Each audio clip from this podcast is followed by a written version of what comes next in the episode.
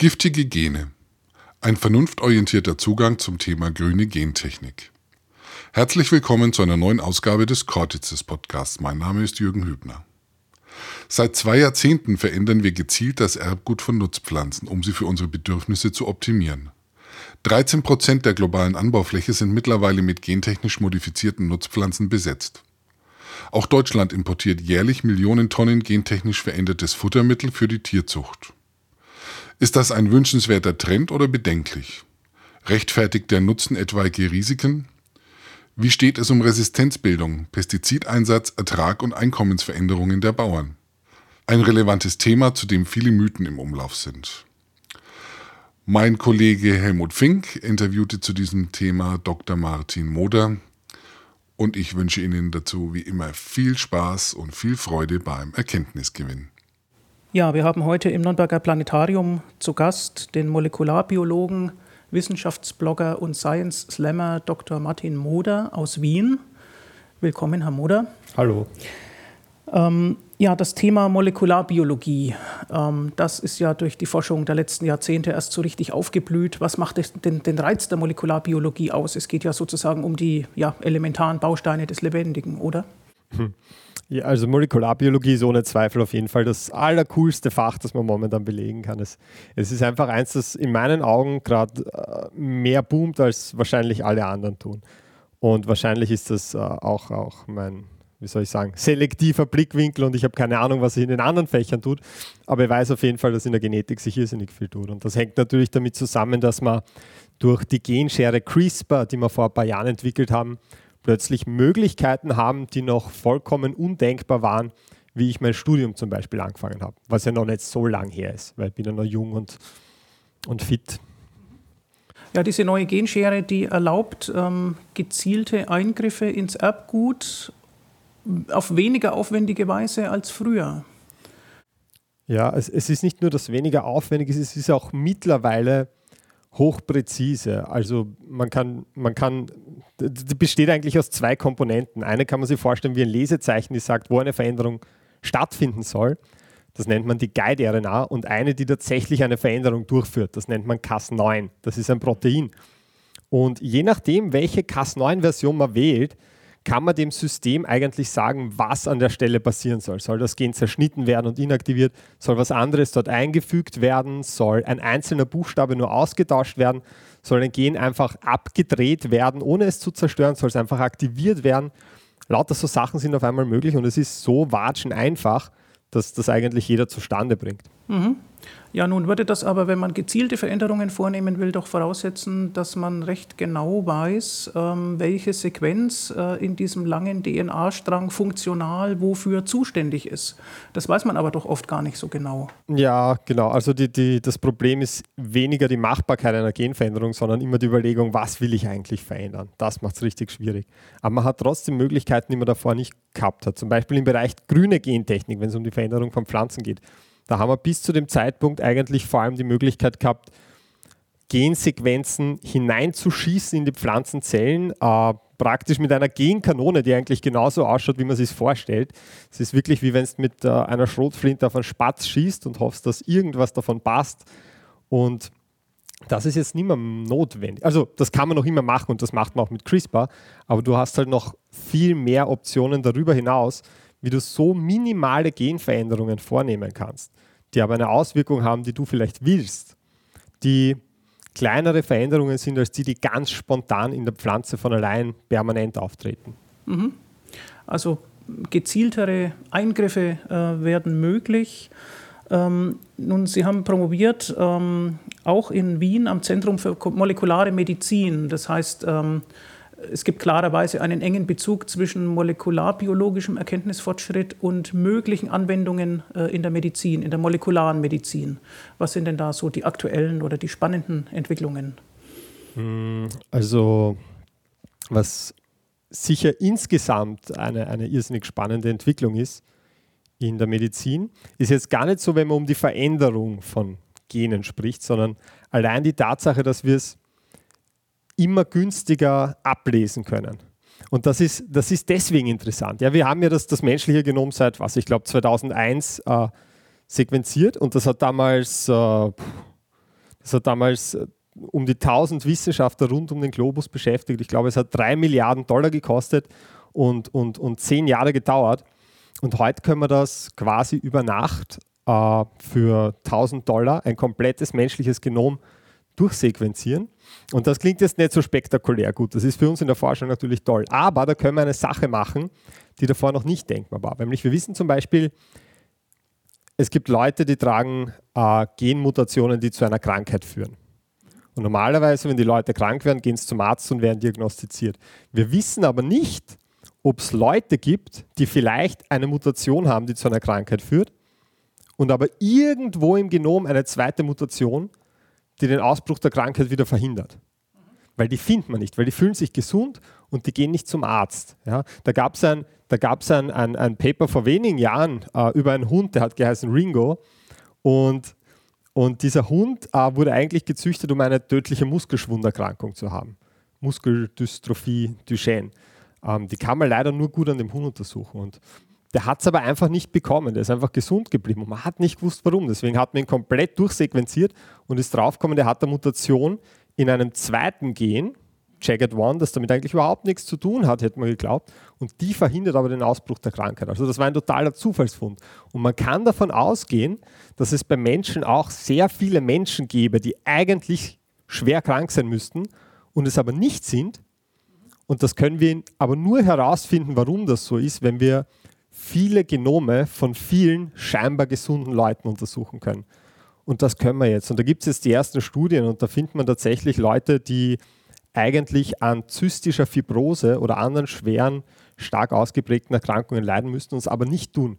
Und keiner weiß warum. Und sowas kann man aber einfach dann aus Datenbanken von gesunden Genomen herauslesen. Also das wird irrsinnig spannend. Ja, das heißt, wenn man die genetischen Mechanismen, die den Ausbruch einer Krankheit bei manchen Menschen verhindern, genau kennt, kann man damit auch letztlich vielleicht den Menschen helfen, bei denen die Krankheit ausbricht, bei denen diese Mechanismen fehlen. Genau, das heißt, wir können den Kranken helfen, indem wir die Gesunden untersuchen. Ja, verstehe.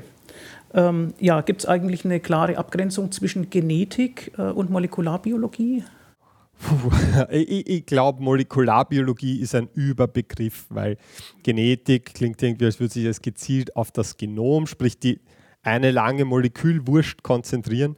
Molekularbiologie können Sie mit allen molekularen Bestandteilen der Zelle beschäftigen. Die Proteine, die Zucker. Es gibt ja, das Genom selber ist ja nur eine regulatorische Ebene. Darüber gibt es so viele komplexe Dinge, die den Ablauf in der Zelle beeinflussen. Und damit beschäftigt sich die Molekularbiologie allgemein. Aber in der Praxis muss ich sagen, die zwei Begriffe werden komplett durcheinander gewürfelt und im Endeffekt ist es wurscht. Weil wenn du das eine studierst, hast du dieselben Vorlesungen, wie wenn du das andere studierst. Ja, und es ist Ihnen ja ein Anliegen, auch eine breitere Öffentlichkeit in Kontakt zu bringen mit diesen neuen Erkenntnissen und neuen Methoden. 2016 ist ein Buch von Ihnen erschienen, Treffen sich zwei Moleküle im Labor. Mhm. Ein schöner, anschaulicher Titel. Wie ist denn das typischerweise, wenn sich tatsächlich zwei Moleküle im Labor treffen? Ist es heute schon so, dass man gezielt Moleküle zusammenbringt, um bestimmte Substanzen herzustellen, um vielleicht die Vision künstlicher Lebensvorgänge in den Blick zu nehmen? Oder ist es so, dass es doch natürliche Konfigurationen sind, die man da untersucht, Zellkulturen etwa? Ja, also man ist schon in erster Linie bemüht, dass man das nimmt, was schon da ist und ein bisschen umbaut. Also dass man wirklich zum Beispiel Enzyme, also Eiweißmoleküle, die eine Aufgabe erledigen können, in der Zelle von Grund auf baut, ist eher selten. Aber man muss sagen, die Natur selber macht es auch eigentlich so, dass sie im evolutionären Kontext jetzt die meisten Dinge nicht von Grund auf erfindet, sondern man kann sich es eher vorstellen, als würde sie wie Lego-Module einzelne Bestandteile hin und her chauffieren. Wir haben lange nicht gewusst, warum Evolution so eine Komplexität hervorbringen kann. Und wir haben immer geglaubt, weil wir haben, wie wir noch angenommen haben, zufällige Mutationen wären alles, was da ist. Ja? Da haben Leute Berechnungen gemacht und haben gesehen, das geht sich nicht aus, dass das so schnell die Komplexität zunimmt. Und dann haben natürlich die Intelligent Design Fanboys gesagt, aha, Evolution kann nicht alles erklären, deswegen muss da was anderes auch noch mitmischen. Aber dann hat man sich überlegt, wenn man jetzt andere Mechanismen mit einbezieht, wie das im Genom einzelne Abschnitte herumspringen können sprich und sich miteinander vermischen können. Das heißt, wirklich schon funktionale Teile, neue Konfigurationen ergeben können, dann geht sich das auf einmal aus, dass die Evolution in der Geschwindigkeit abläuft. Und jetzt wissen wir mittlerweile auch natürlich, unser Genom macht sowas, das hat mobile Elemente. Und das ist eigentlich auch das, was die Genetiker aktiv machen. Das heißt, wenn wir ein neues Protein machen wollen, das irgendeine Funktion haben soll, schau mal, gibt es irgendwelche zwei Proteine, die dem irgendwie nahe kommen und dann fusionieren wir die zusammen und dann haben wir was, das funktioniert. So hat man auch diese ganzen Cas9-Versionen gemacht von CRISPR, die dann irgendwelche neuen Funktionen übernehmen. Ja, es ist also nicht so wie das berühmte Argument von den Affen auf der Schreibmaschine, die mit einer ganz geringen Wahrscheinlichkeit einen sinnvollen Text zustande bringen, nahelegt, dass man jetzt jeden einzelnen Baustein immer von neuem und unabhängig von den anderen Bausteinen auswürfeln müsste, sondern es gibt eben funktionale Bausteine und die Evolution kann mit dem arbeiten, was schon da ist. Genau, man kann sich vorstellen, wenn man bei diesem Affenargument bleiben will, vielleicht, eure Zuhörer sind sicher irrsinnig gescheite Leute, die kennen das wahrscheinlich zu einem großen Teil. Ich sage es trotzdem kurz, man sagt, Affen könnten jedes beliebige, was ist denn das Beispiel, welches Buch? Ach naja, die Shakespeare-Sonette werden ganz gerne genommen. Ja, wenn man 1 Million Affen 1 Million Jahre auf Schreibmaschinen hämmern lässt, dann wird irgendwann einer davon Shakespeare schreiben. Ja? Und wahrscheinlich geht es mit so wenig Affen nicht aus, aber mit unendlich viel Affen über unendlich lange Zeit wird es irgendwann sicher geschrieben. Aber der richtige Vergleich mit der Genetik wäre, dass sobald ein paar Affen funktionale Wörter zusammengebracht haben, dass dann die anderen Affen auf einmal in der Lage sind, diese Wörter zu verwenden und nicht immer nur zufällige Buchstabenkombinationen. So kann man sich vorstellen, dass die Evolution dann arbeitet. Ja, wobei die Evolution nicht von Affen betrieben wird, sondern umgekehrt, die Affen mit der Evolution entstanden sind. Das ist kompliziert. Das sind ja nicht personale Mechanismen, die da am Werk sind. Ja, da kommen wir schon fast ins Weltanschauliche. Nun, Sie haben ja auch Erfahrung, nicht nur mit kritischem Denken, sondern auch mit den Verweigerern kritischen Denkens in der öffentlichen Auseinandersetzung. Ja, auf welche Art von Unverständnis oder von Missverständnissen sind Sie denn bisher gestoßen? Was ärgert Sie denn am meisten, wie Leute reagieren? Das kommt immer darauf an, in welches Hornissennest man hineinstochern will. Also ich bin ja bei der Gesellschaft für kritisches Denken, das heißt, wir gehen gern Leuten auf die Nerven, wenn wir das Gefühl haben, wir haben irgendwo Recht und andere Unrecht. Zum Beispiel, wenn es darum geht, ist Homöopathie mehr als eine Placebo-Therapie. Oh ja, umstrittenes Thema, ja. Ja, ja. Aber das ist mir relativ egal. Aber dann geht es um Themen wie, ist Impfen sinnvoll? Und da kann man wirklich so leicht argumentieren mit Zahlen. Und das ist auch wirklich was, wo es wirklich fatal wäre, wenn da unkorrektes Wissen verbreitet ist, was es ja leider ist. Und deswegen ist es dann auch besonders treibend, dass man da ein bisschen nachstochern. Und ich glaube eben, dass das Thema Gentechnik auch eins ist, sagen wir so, ich weiß, dass das Thema Gentechnik eins ist, wo sehr viele Mythen kursieren und sehr viel unvollständiges Wissen. Und ich glaube, dass man wirklich zum Beispiel eine deutlich bessere Landwirtschaft betreiben könnte, besser auch im ökologischen und gesundheitlichen Sinn, wenn man da ein bisschen mehr Ordnung in diese Gedankenwelt reinbringt.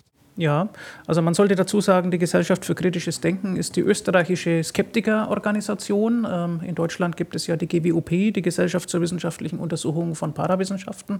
Das sind also gewissermaßen Nachbar- oder Schwesterorganisationen.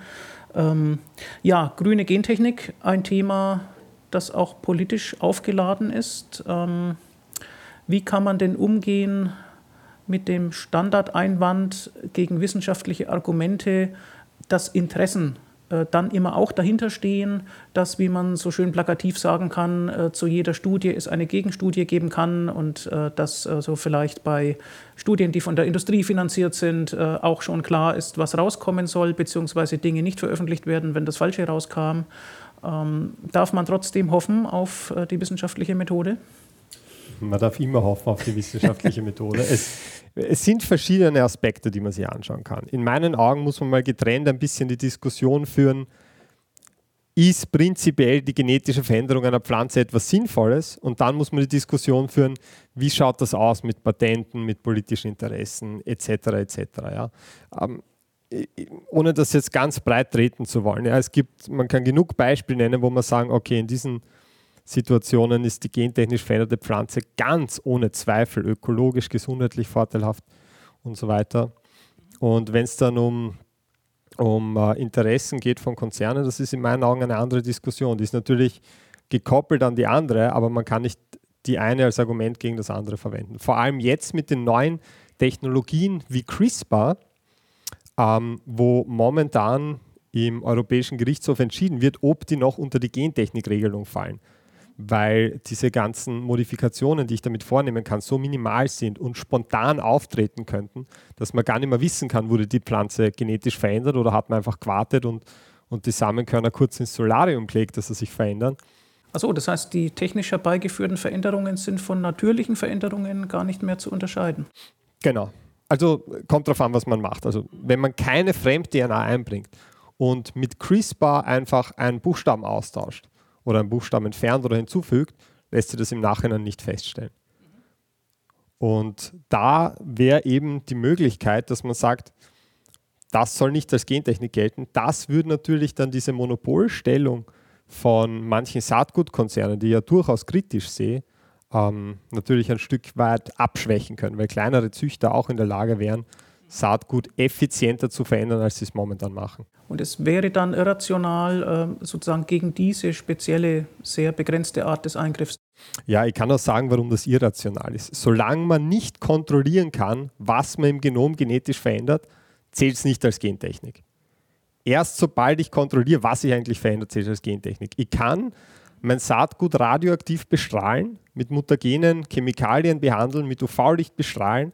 Da entstehen tausende verschiedene Genmutationen im Genom der Pflanzen und das kann ich danach im Bioladen verkaufen, weil manche dieser Pflanzen werden größere Früchte haben, werden süßlicher sein und das nennt man die Mutagenese, das macht man seit den 1930ern und das sind über 3000 Sorten, die man heute zum großen Teil noch in Umlauf sind auf die Weise entstanden. Ja. Das ist ein viel größerer Eingriff als ein gezielter beispielsweise mit CRISPR, nur dass man halt nicht weiß, welche Gene da eigentlich mutieren. Das ist der einzige Unterschied. Der CRISPR-Eingriff ist ein viel kleinerer mit chirurgischer Präzision, während der mit Radioaktivität einfach alles Mögliche im Genom verändert und kostenaufwendiger ist und ungenauer ist. Aber das eine ist biotauglich, das andere momentan Gentechnik mit angeblich unvorhersehbaren Folgen. Und das ist auf jeden Fall rational nicht haltbar. Da kann man argumentieren, was man will. Ja, das heißt, man muss sich sehr genau anschauen, welcher Eingriff da eigentlich vorgenommen wird und dann die Sachargumente von der Interessenebene trennen. Ja, man muss sich auch überlegen, ob es Sinn macht, eine genetische Veränderung, die vollkommen zufällig auch passieren könnte, wenn ich nur lang genug warte, tatsächlich so regulieren will, dass sie quasi verunmöglicht wird. Ja, was sind denn naheliegende, schon in der Arbeit befindliche oder schon zur Verfügung stehende Veränderungen, etwa im Bereich der grünen Gentechnik? Also da geht es ja dann um die Dinge, die wir alle essen. Ja, also in Entwicklung sind enorm viele Sachen, nicht so in Europa, weil bei uns ist das Thema ja quasi politisch gegessen, aber gegessen ist gut. Oder eben auch nicht gegessen. Ich meine, am verbreitetsten sind Resistenzen gegen Fraßfeinde, gegen Insekten. Da bringt man übrigens genau dieselben Gene für die Proteine ein, die man in der biologischen Landwirtschaft spritzt und hat halt sie lobt, dass sie so harmlose Eiweiße sind, aber in der Gentechnik werden sie halt scharf kritisiert, ohne eigentlich ökologische Argumente nennen zu können. Und dann gibt es Resistenzen gegen Unkrautvernichtungsmittel und das kann man kritisieren. Also da kann man skeptisch drauf schauen. Was in Entwicklung ist, und da möchte ich gleich ein Beispiel nennen, wo ich mir denke, da ist es eigentlich unmöglich, wirklich gegen die Gentechnik zu argumentieren, außer vielleicht auf Konzernebene, wenn man diese Ebene einbringen wollen würde. Aber es gibt ein Insektizid, das nennt sich Spinosad. Und das wird mitunter gespritzt, um den Kartoffelkäfer loszuwerden. Und das ist für die biologische Landwirtschaft zugelassen. Jetzt weiß man aber, dass dieses Spinosad sehr bienenschädlich ist. Und das ist ja was momentan so ein heikles Thema ist eigentlich. Und es ist wirklich in der höchsten Gefahrenstufe für Bienengefährdung, die man kennt. Und das Max-Planck-Institut hat eine Methode entwickelt, wie man Pflanzen resistent gegen den Kartoffelkäfer machen kann. Das heißt, wir könnten Pflanzen herstellen, wo man nicht Spinosad spritzen muss, wo die Pflanzen trotzdem nicht gefressen werden würden und die Bienen hätten eine Freude und die Farmer hätten eine Freude. Und man kann eigentlich kein ökologisches Argument machen, dass das schlechter wäre. Man kann kein gesundheitliches Argument machen, weil gentechnisch veränderte Pflanzen sind die mit Abstand am besten untersuchten Lebensmittel der Welt. Und es ist ja schwer rational nachzuvollziehen, warum es besser sein sollte, das bienenschädliche Mittel im Biolandbau zu spritzen, als zu sagen, wir nehmen die Pflanze, wo das nicht notwendig ist. Man kann dann sagen, okay, aber Patente etc. Welche Berechtigung hat denn das weit verbreitete Argument, dass sich nach gentechnischen Manipulationen, mit welcher Technik auch immer, etwas ausbreiten kann, unkontrolliert in der Natur, also ein Non-Proliferationsargument sozusagen. Ja, man setzt etwas frei, was man nicht mehr unter Kontrolle hat und was in dieser Form vielleicht natürlicherweise nicht aufgetreten wäre, was man nicht mehr rückholen kann. Ja, also prinzipiell muss man sich da anschauen, von welcher Pflanze redet man jetzt. Es ist schwierig, weil man immer alles allgemein besprechen will und das verstehe ich. Aber wenn ich zum Beispiel sage, angenommen, wir würden jetzt bei uns irgendwo im Machfeld gentechnisch veränderten Mais anbauen. Ja, der Mais, zum einen ist er außerhalb vom Feld, dieses überzüchtete Ding, eh nicht überlebensfähig und es gibt da nichts, womit sie der Mais in Österreich auskreuzen können. Also bei uns wäre diese Gefahr nicht vorhanden, dass sie da irgendwas in die Wildnis haut, wenn man Mais anbauen. Was passiert ist, ich glaube, man hat in den USA gelegentlich nachweisen können, dass an manchen Stellen Raps wächst, der, glaube ich, gegen ein Herbizid resistent ist. Und das war es auch schon. Also von diesen ganzen Horrorszenarien, die man seit 20 Jahren eigentlich an die Wand malt, ist halt passiert, dass ein paar Rapspflanzen sich wo finden. Jetzt kann man sagen, oh Gott, da ist was ausgekommen. Auf der anderen Seite kann man auch sagen, okay, und jetzt hast du eine Pflanze, die anstatt gegen die 50 Dinge Resistenzen zu haben, auch noch eine 51. Resistenz hat. Ja, weil jede Pflanze hat Antibiotikaresistenzen, jede Pflanze hat Herbizidresistenzen zur Genüge, man gibt nur eine dazu. Also man kann in vielen Fällen sagen, dass irgendwo eine Mutation auftritt und sich dann ausbreitet, ist ja auch ein natürlicher Vorgang. Also, passiert in der Natur ja auch. Ja, also die ganze klassische Kreuzung, die man eigentlich als Auslesezüchtung seit 10.000 Jahren macht, basiert ja darauf, dass in Pflanzen permanent spontane Genveränderungen stattfinden und man versucht, diese Genveränderungen durch gezieltes Kreuzen in einzelnen Pflanzen anzureichern. Deswegen haben sich halt im Laufe der regulären Züchtung über die Jahrtausende Pflanzen auch so weit entwickelt, dass man ihre Urformen gar nicht mehr erkennen wird. Wenn man die ursprüngliche Form von an Maiskolben sich anschaut, das ist die Theosinte, das kann jeder mal googeln, man wird nie drauf kommen, dass das Mais ist. Wenn man sich die ursprüngliche Form von der Melanzane anschaut oder von der Karotte, man wird es nicht als Melanzane oder Karotte erkennen. Man darf nicht vergessen, dass diesen Dingen immer Genveränderungen zugrunde liegen. Mhm, mh. Kann man sagen, dass dann die Gefahr von Resistenzen im Zweifel schon die größere ist? Also sozusagen das ernstzunehmendere Bedenken. Genau, also die zwei legitimen Kritikpunkte, die ich sehe bei der Gentechnik, ist Monopolisierung des Saatguts. Das ist wahrscheinlich nicht im Interesse im globalen Interesse. Also das ist ein Argument aus der Wirtschaftsstruktur eigentlich.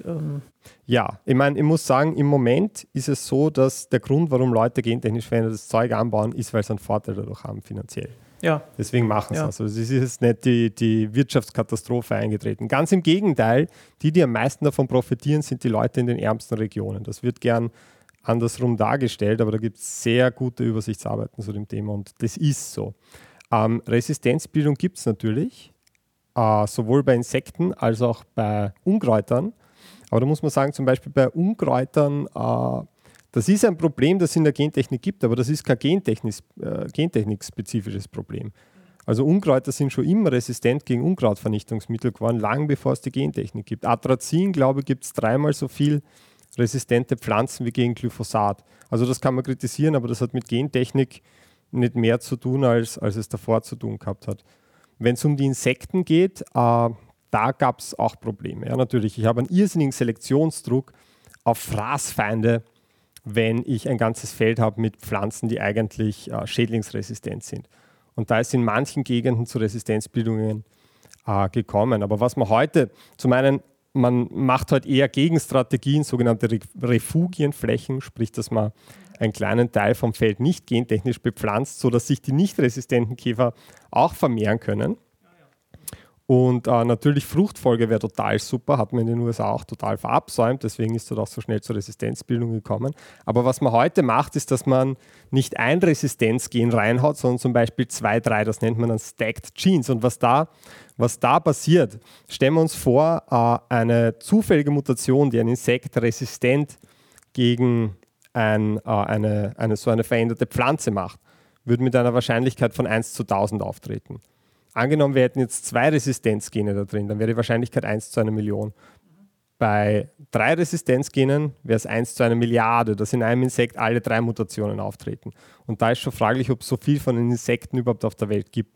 Das heißt, diese Kombinationen von Resistenzgenen, diese Stacked Genes, werden nicht verunmöglichen, dass gelegentlich resistente Viecher daherkommen, aber es wird es enorm verzögern können. Und mir ist nicht bekannt, dass von irgendeiner Pflanze mit kombinierten Resistenzen resistente Insekten aufgetreten werden. Mhm. Das heißt, wenn das Problem erkannt ist, kann man auch Maßnahmen ergreifen, um es einzudämmen. Genau. Und ich meine, wir diskutieren immer die negativen Seiten. Das ist auch was, ich sehe es ein, weil das sind die Probleme. Aber es wird zum Beispiel komplett ignoriert, dass weltweit der Insektizideinsatz durch gentechnisch veränderte Lebensmittel um 9% gesunken ist. Insgesamt weltweit. Es wird ignoriert, dass allein in Indien jedes Jahr 1 bis 2 Millionen Landwirte weniger mit Vergiftungserscheinungen ins Spital kommen, weil sie nicht mehr ohne Schutzausrüstung Insektizide sprühen müssen. Es ist auch so, dass wenn in einer Gegend insektenresistente Pflanzen angebaut werden, dass sogar die nicht gentechnisch veränderten Felder in der Gegend weniger spritzen, weil einfach der Schädlingsdruck insgesamt in der Gegend abnimmt.